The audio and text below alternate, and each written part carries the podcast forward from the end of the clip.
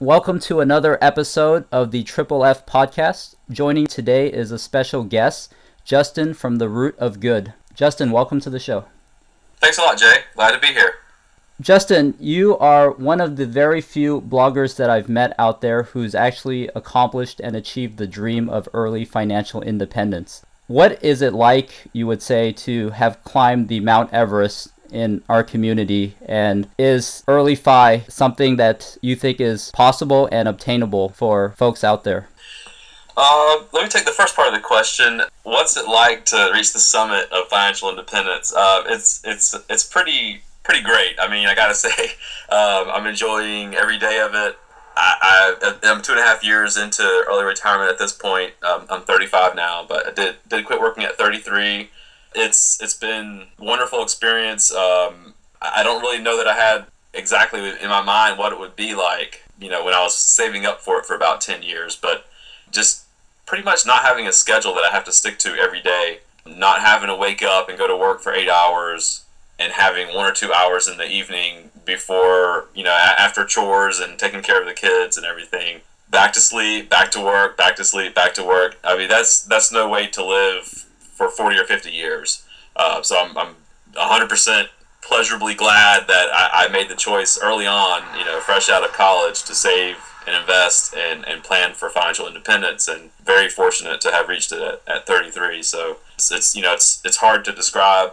It's not it's not like a uh, an explosion of bliss every day where you know I'm, I'm like wow I'm early retired. It's more of just like okay, it's Sunday night. Everyone else is going back to work. Tomorrow I've got you know I'm gonna go out hiking or go I'm gonna go swimming. I'm, I'm gonna uh, play this new video game I haven't had time to play yet. I'm gonna read this book that I, that I've been waiting to read. I want to read it now. I'm, I'm gonna binge watch House of Cards on Netflix. I mean it's it's more like it's like a weekend every single day. So uh, that that part of it is just just incredible. And, and as to whether anyone can do it, I, I think most people can do it. I'm, I'm not going to say anyone because you know it does take an income of some sort, whether that's from from hustling, starting your own business, real estate, investments, you know, going to college, becoming a professional. Uh, but somehow you have to get the income to, to put money into investments and or build your own business somehow. Not everyone can do it. Not everyone can make a ton of money. Um, I, I think middle class upper middle class individuals by and large should be able to do it. If you go to college and you get a reasonably good job afterward, you know, most people in America make tons of money compared to the, the core living expenses that they, they should have, um, even in high cost of living areas. I mean, even if you live in, in a New York City or a Silicon Valley, you're going to have higher rent payments and some other some other cost of living will be more expensive, but there are also so many more job opportunities that pay even more money there. So so there is that you know the offsetting higher incomes to pay for that higher cost of living. So I, I think it's attainable, but I think there are obviously lots of hurdles to do it because hardly anyone does it. Justin, thank you for keeping it real with us. And I know that was a very open ended question. So, you know, I was just kind of throwing that out there um, just for fun. So, they say that the journey of a thousand miles begins with a single step. Can you take us back to the, the origins of your story and, and your journey? Yeah, I mean, I've always been frugal since, you know, since I was in um, middle school, high school. So, I mean, I, I started saving way back then. But, um, I, I mean, I would probably say it's really when I when I finished up with college. My income went up a lot at that point. We, we just we had more disposable income than we not knew what to do with. So uh, essentially, we just started saving and started investing, and didn't really have a lot of direction at that point, other than just we have this extra money. What do we do with it? Well, we don't waste it and spend it. We just we put it in some investments and save.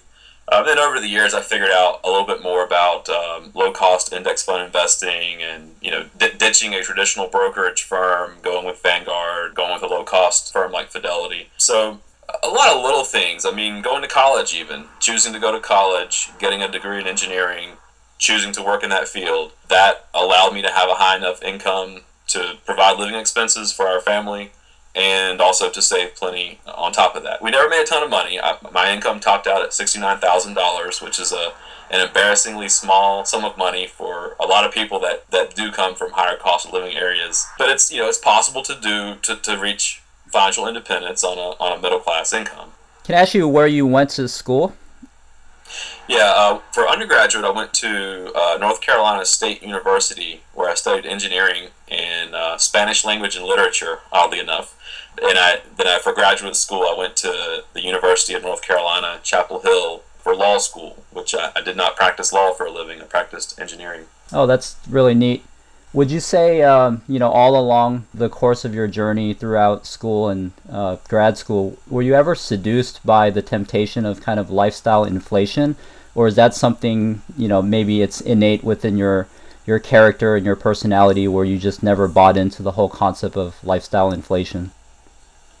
Um, I, I think I was largely immune to it. Uh, I kind of describe our lifestyle now as as sort of living like college students, you know, plus having three kids, which is very different from most college students. But uh, we live in the same house that we bought actually during law school. We drive we drive older cars. We still own the same car that we bought back in undergrad. We did just purchase a new minivan, but you know, for, for 16 years we've been driving the same cars we bought back in, in, in college. So um, in terms of lifestyle inflation, there hasn't been a whole lot of it. We do take more international vacations now. Um, we we probably buy more wine and champagne and caviar and, and a little bit nicer, higher, and more expensive foods. But we're, we're living on twenty five to thirty thousand dollars a year um, I'm, I'm trying to spend more money, but we're just innately frugal, it seems like.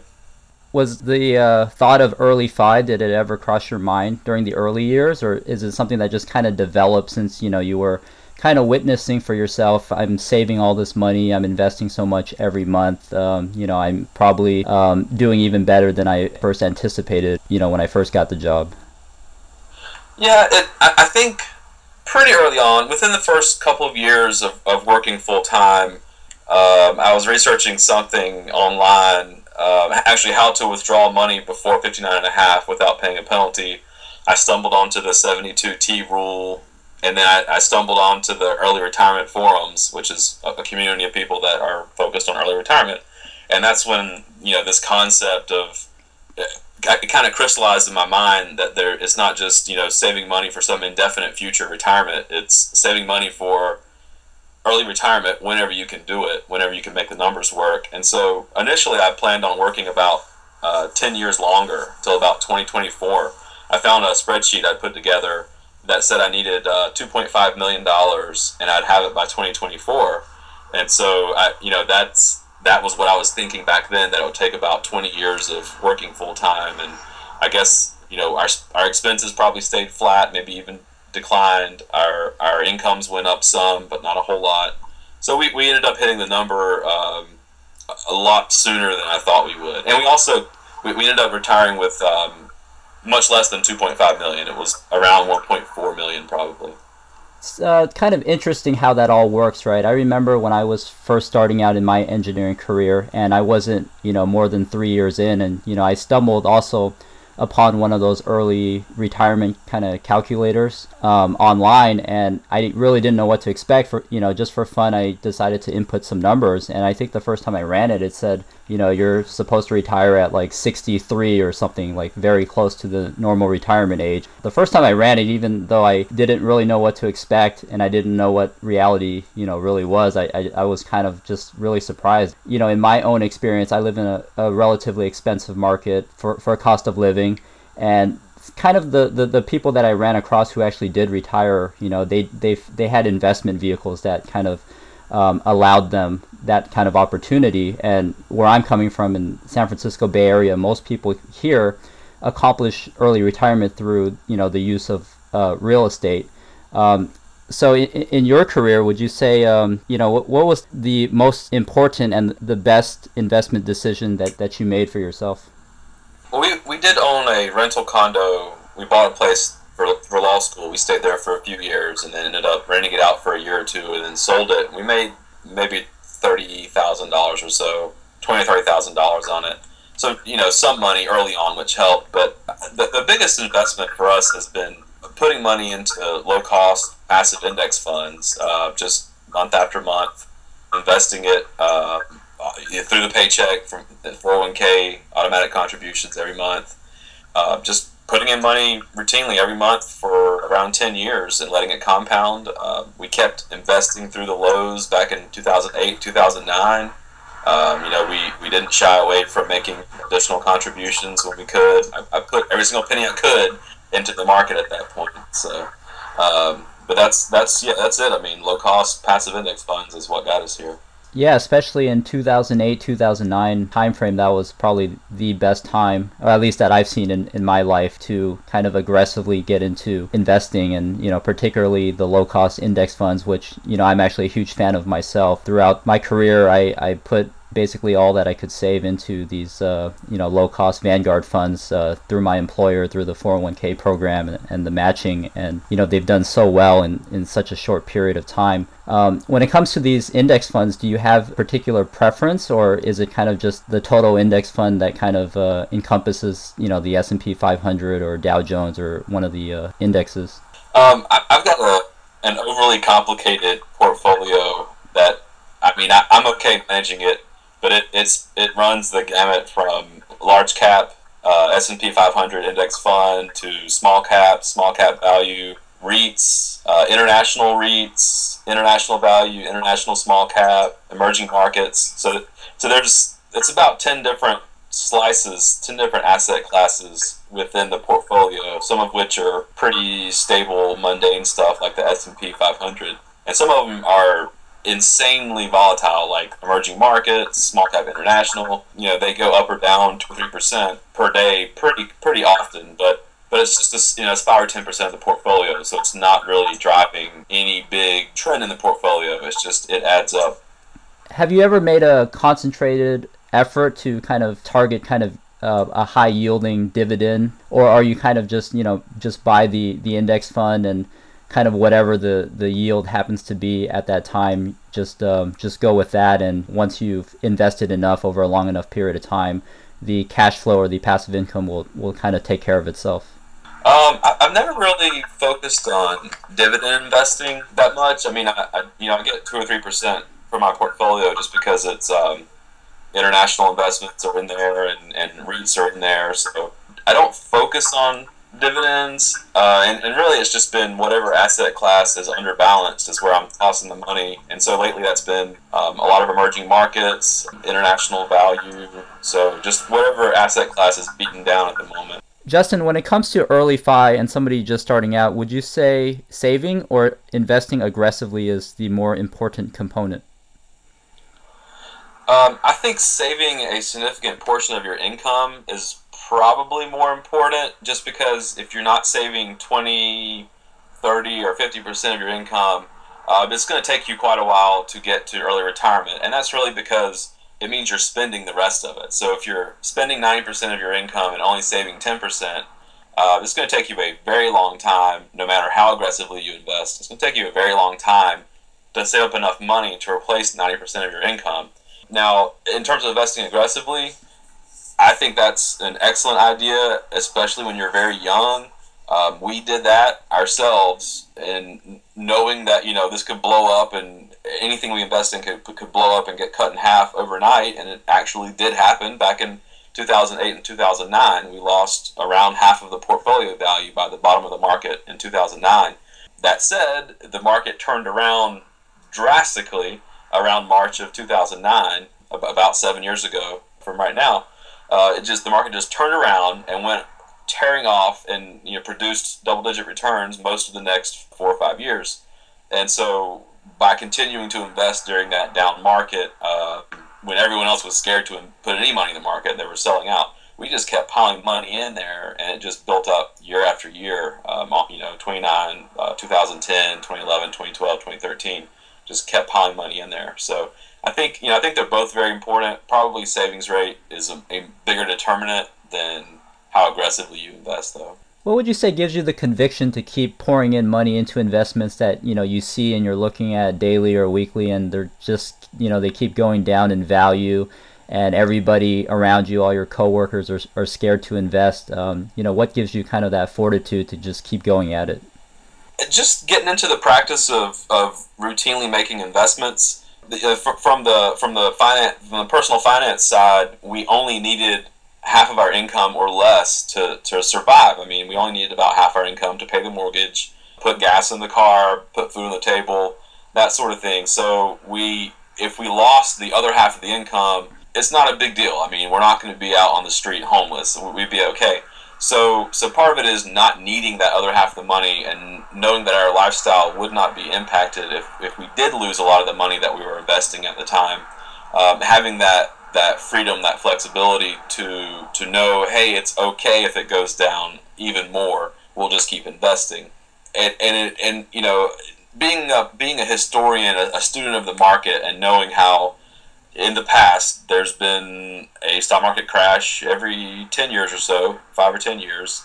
Um, there's recessions routinely you know the economic cycle goes up and down two three five six years is usually the distance in, or the time in between recessions. Um, I, have had experienced the dot-com crash back in the early 2000s I, I don't remember the the 1987 crash, but it recovered quickly. You know, the post 9/11, the dot com crash that ended after a few years. So, I think I think living through one of those cycles helps you realize that it's not different this time, and I, I, I don't think it's different this time either. I mean, we we just came through one in, in 2014 and early 2015 pretty big market correction, or at least you know technical correction, 20% down or whatever a bear market is. Going through it once, learning that it goes up, it goes down. Long term, it's always gone up, and it'll probably keep going up in the future. Um, focusing on understanding the fundamentals of what drives market returns. It's growth of the economy, growth of corporate profits, gains in efficiency lead to those growths in corporate profits. Uh, knowing that that most likely will keep happening for the indefinite future uh, appreciating that as just kind of you know the, the background system in which the market operates there's understanding there's going to be fluctuations year to year in terms of people get scared they sell it goes down. People get greedy they buy it goes up. It happens all the time but you know measure it by decades and not don't measure it by days or weeks. So what you're saying is essentially you know tune out the noise focus on the big picture just keep at it and eventually it's it's going to work out in your favor uh, you know if you use history as a guide. So for yourself when did you know it was just about time to walk away and uh, do something else okay I, I got, actually got let go from my job so it was a little bit easier for me to say to, to have that decision of you know do do I do I search for a new job or am I financially ready? Uh, and so it took me about a day to realize, no, I'm actually okay. I'm, I'm ready. Uh, financially, financially, we're fine.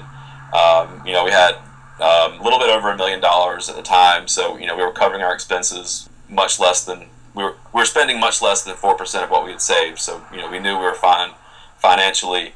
You know, the bigger question for me after I get let go suddenly was just am I ready psychologically? You know, is this it? Is this really the end of, of my career? Um, and, and I was a little bit more uncertain about it from that point of view. So, I mean, I floated some resumes and talked to people, but just didn't really have the motivation to, to go back and, and uh, get back to the grind, as they say it's nice to be in a position of power, wouldn't you say, where you are let go and uh, life throws you kind of a curveball. You are well situated enough where you don't have to kind of force yourself to do something that you don't necessarily want to do.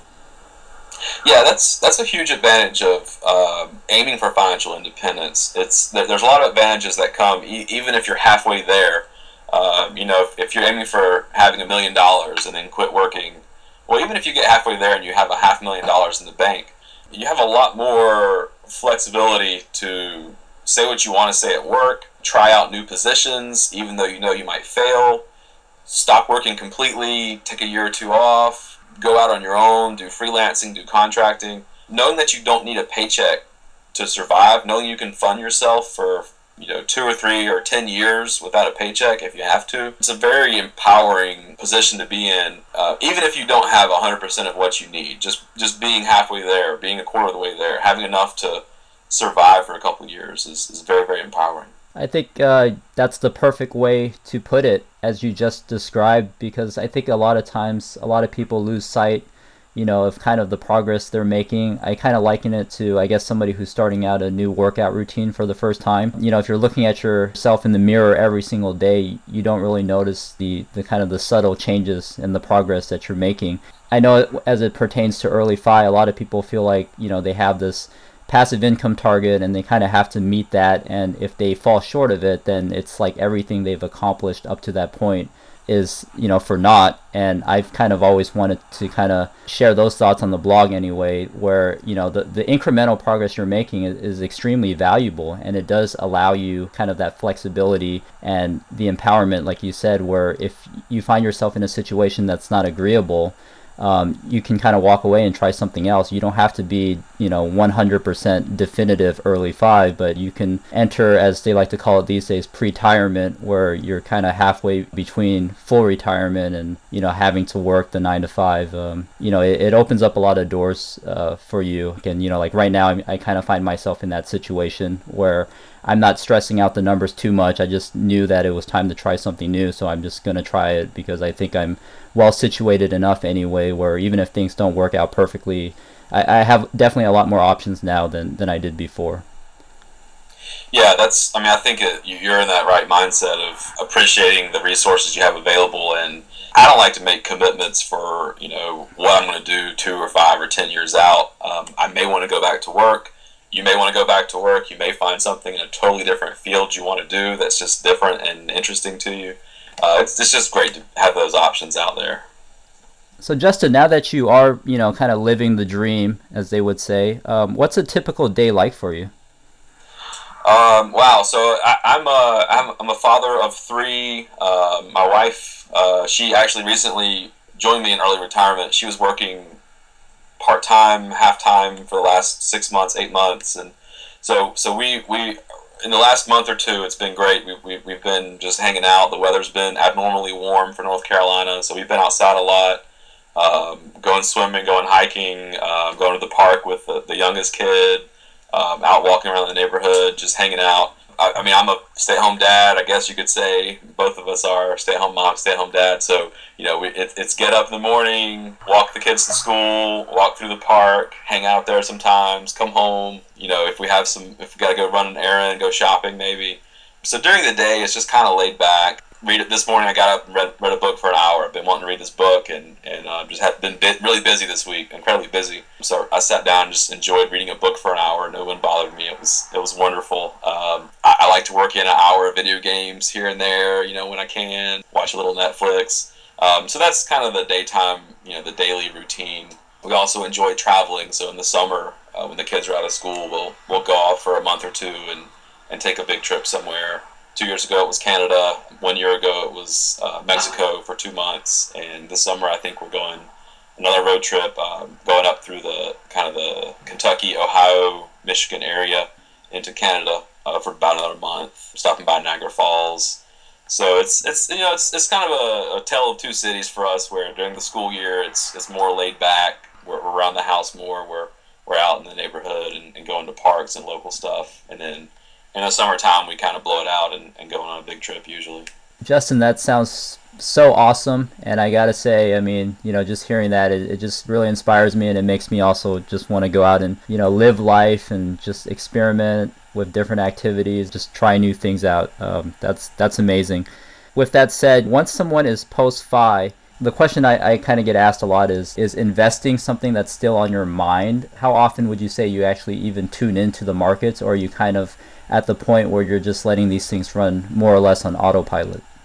I'm pretty much on autopilot at this point. I, you know, I'll, I'll usually will see how the market does, maybe once a day once every other day just because it's up on you know the news sites or whatever. I, I don't don't really routinely check in on any investments to, to manage them. I I'm trying to think the last time I rebalanced, probably in January or last last December. So I, I, I just I very very rarely actually make any buys or sells in my portfolio, and it's really just to rebalance. So I mean I, I spend just almost no time really managing my, my investments because they're passive index funds. They just sit there and, you know, Vanguard charges me 0.0 something percent and they make money over the years and they, they pay out dividends and I collect those and transfer them to checking account and, and, and try to spend them. And so, I mean, the way I invest, it is just not time intensive at all. It's very, very, very, very simple passive approach there's a lot of uh, elegance where you're basically 100% free and these these passive income streams are completely passive because I know for myself I, I deal with real estate and and connect with a lot of other real estate investors. And you know, a, lot of these people, even the ones with uh, big ambitions and, and aspirations who accumulate dozens or hundreds of units. I mean, you know, yeah, sure, they're bringing in a lot of cash flow, but every single day they're basically answering emails and phone calls, and there is um, that kind of a you know downside to kind of just chasing after more and more and more because it, it kind of comes with a price. Yeah, that's that's I think that's a uh, an, an, important distinction between real estate investing versus uh, a passive index fund investment approach. Uh, not that one is right or wrong or better or worse. It's just you know the the index funds really can be truly passive, where you spend five minutes a year. Uh, you spend more time on taxes for them probably than actually managing the investments. That's certainly my case. But whereas the real estate investments, you know, you, you're good. Even if you have a manager, you got to make sure your manager's doing their job. You you got to you know take it's a harder tax picture. Oh yeah. Um, you're gonna have to make those those executive decisions with the properties, and so you know you can get to the point where it's mostly passive if you outsource literally everything. But if it was me, I mean, I know I would want to be at least a little bit more hands on to make sure that things are running optimally. Um, if if I did have a, a, a rental right now, which I, I don't, and I'm, I'm glad that I don't have that that pressure or, or, the, or, the, I have to worry about that. You know, we can just travel whenever. So, but I, I may get back into it at some point in the future. I, I don't know. I haven't rolled it out. That's the beauty of early fi. You, uh, it's kind of it's up to you at this point um, to do what you want. You can be as aggressive or as passive as you want. Um, do you want to share with listeners any future plans or, or goals that you have?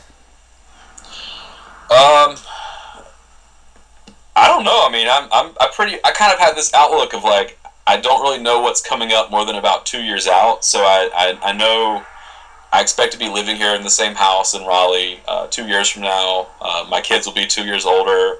So it means the school situation will change. Beyond that, I mean, I have no idea. Um, you know, we, we may pack it all up and sell everything and go and travel around the world. Um, probably not. You know, I don't think that's going to happen, but that's that's something that we've talked about and said no, probably not. And, and with kids, I mean, it changes every every year or two. You know, there's different things going on with them and their lives, and um, so that's you know that's that's the biggest changes that I see. But otherwise, um, I'm just gonna keep on keeping on. Just I, I kind of live this lazy, laid back lifestyle here, and it's uh, very enjoyable and, and, and, just incredibly busy. Um, I, I, wish I had more free time, which sounds ridiculous uh, for, for, for an early retired person to say, but um, I, I, find that you know usually by 11 p.m. or midnight I'm just like oh I wanted to do this and I don't have time for this now you know I, have to go to bed because I have to get up tomorrow morning and uh, but it's okay I mean I, it's you know get up leisurely walk it's a nice way to start each day so yeah, I, for, for future plans um, I don't know I mean I, I, I don't really have any any big plans goals or ambitions um, I'm, other than just enjoying life so point blank does early fi live up to the hype? Uh, absolutely. Yeah, I, am I'm, uh, I'm a big cheerleader, big big uh, big proponent of it. Obviously, uh, I mean, I think it's kind of what you make of it. So if I think if you're one of those people that gets bored easily, if you get bored on the weekends and you're like antsy on Sunday night because you have nothing to do, I think you'll probably be a pretty big failure in early retirement. Probably won't enjoy it that much unless you can find those things that keep you engaged and busy, and which may be, you know, working on something, working part time, or working at a job, or working on um, a hobby, working on some kind of consulting and freelancing thing, or, or real, real estate business, you know, owning some rentals. I, I think it's just you, you got to know yourself and know what do you what do you enjoy doing, and do you do you enjoy um, some solitary activities because if you're 30 something and retired, most likely your 30 year old friends are also going to be at work while you're you're hanging out during the day. So understanding the changes that you'll see uh, when you do retire early uh, is, is, a big part of getting that fulfillment out of it. And I think I was pretty well aware of it. And, and it's, I mean, still, there's just tons of you know, I'm somewhat of an introvert, so there, there's tons of social engagements where I'm at some point I'm just kind of like, you know, I need a day off. I just want to just crawl up, crawl up in my shell, and just uh, not have to see anybody and talk to people. So, yeah. Yeah, it's uh, it's totally up to you. It's your choice. It's your time. It's your freedom. I'm pretty introverted myself. I actually don't even um, enjoy talking very much. So, you know, the fact that I'm forcing myself to record these podcasts, I mean, for me, it's kind of a challenge in a sense where, um, you know, yes, it's it's by choice, but it, it's it's also that I want to work on something that I know that I'm not very good at. So, with that said, Justin, are there any last words you want to leave with listeners? Uh, I'm just saying, you know, if you're young, starting out, save what you can, save it early, save often, invest, make money now while you're young, plan for the future, and you never know what will happen. So uh, probably something good will come out of it. So you heard it here, guys. Early Fi does live up to the hype. So you definitely want to keep at it. Justin, thank you so much for your time. If readers want to reach out to you, what's the best way for them to do so? Um, well, check out the blog, rootofgood.com. I'm also on Twitter at root of rootofgoodblog, uh, one word. And uh, you can search for Root of Good on Facebook. I'm on there too. Those are probably the best three ways to reach out to me. And there's, you know, if you want to email me or contact me or tweet or Facebook me or whatever, there's a contact form on the blog if you want to reach out that way. So stop by and check it out. I talk about a lot of, um, you know, personal finance, early retirement finance, uh, taxes, what's going on in my life, the, the psychology of early retirement. So, um, you know, a lot of the same stuff that you'll see at FI Fighter. So stop on by. Hope to see y'all. Justin, thank you so much for your time. All right. Thanks a lot, Jay.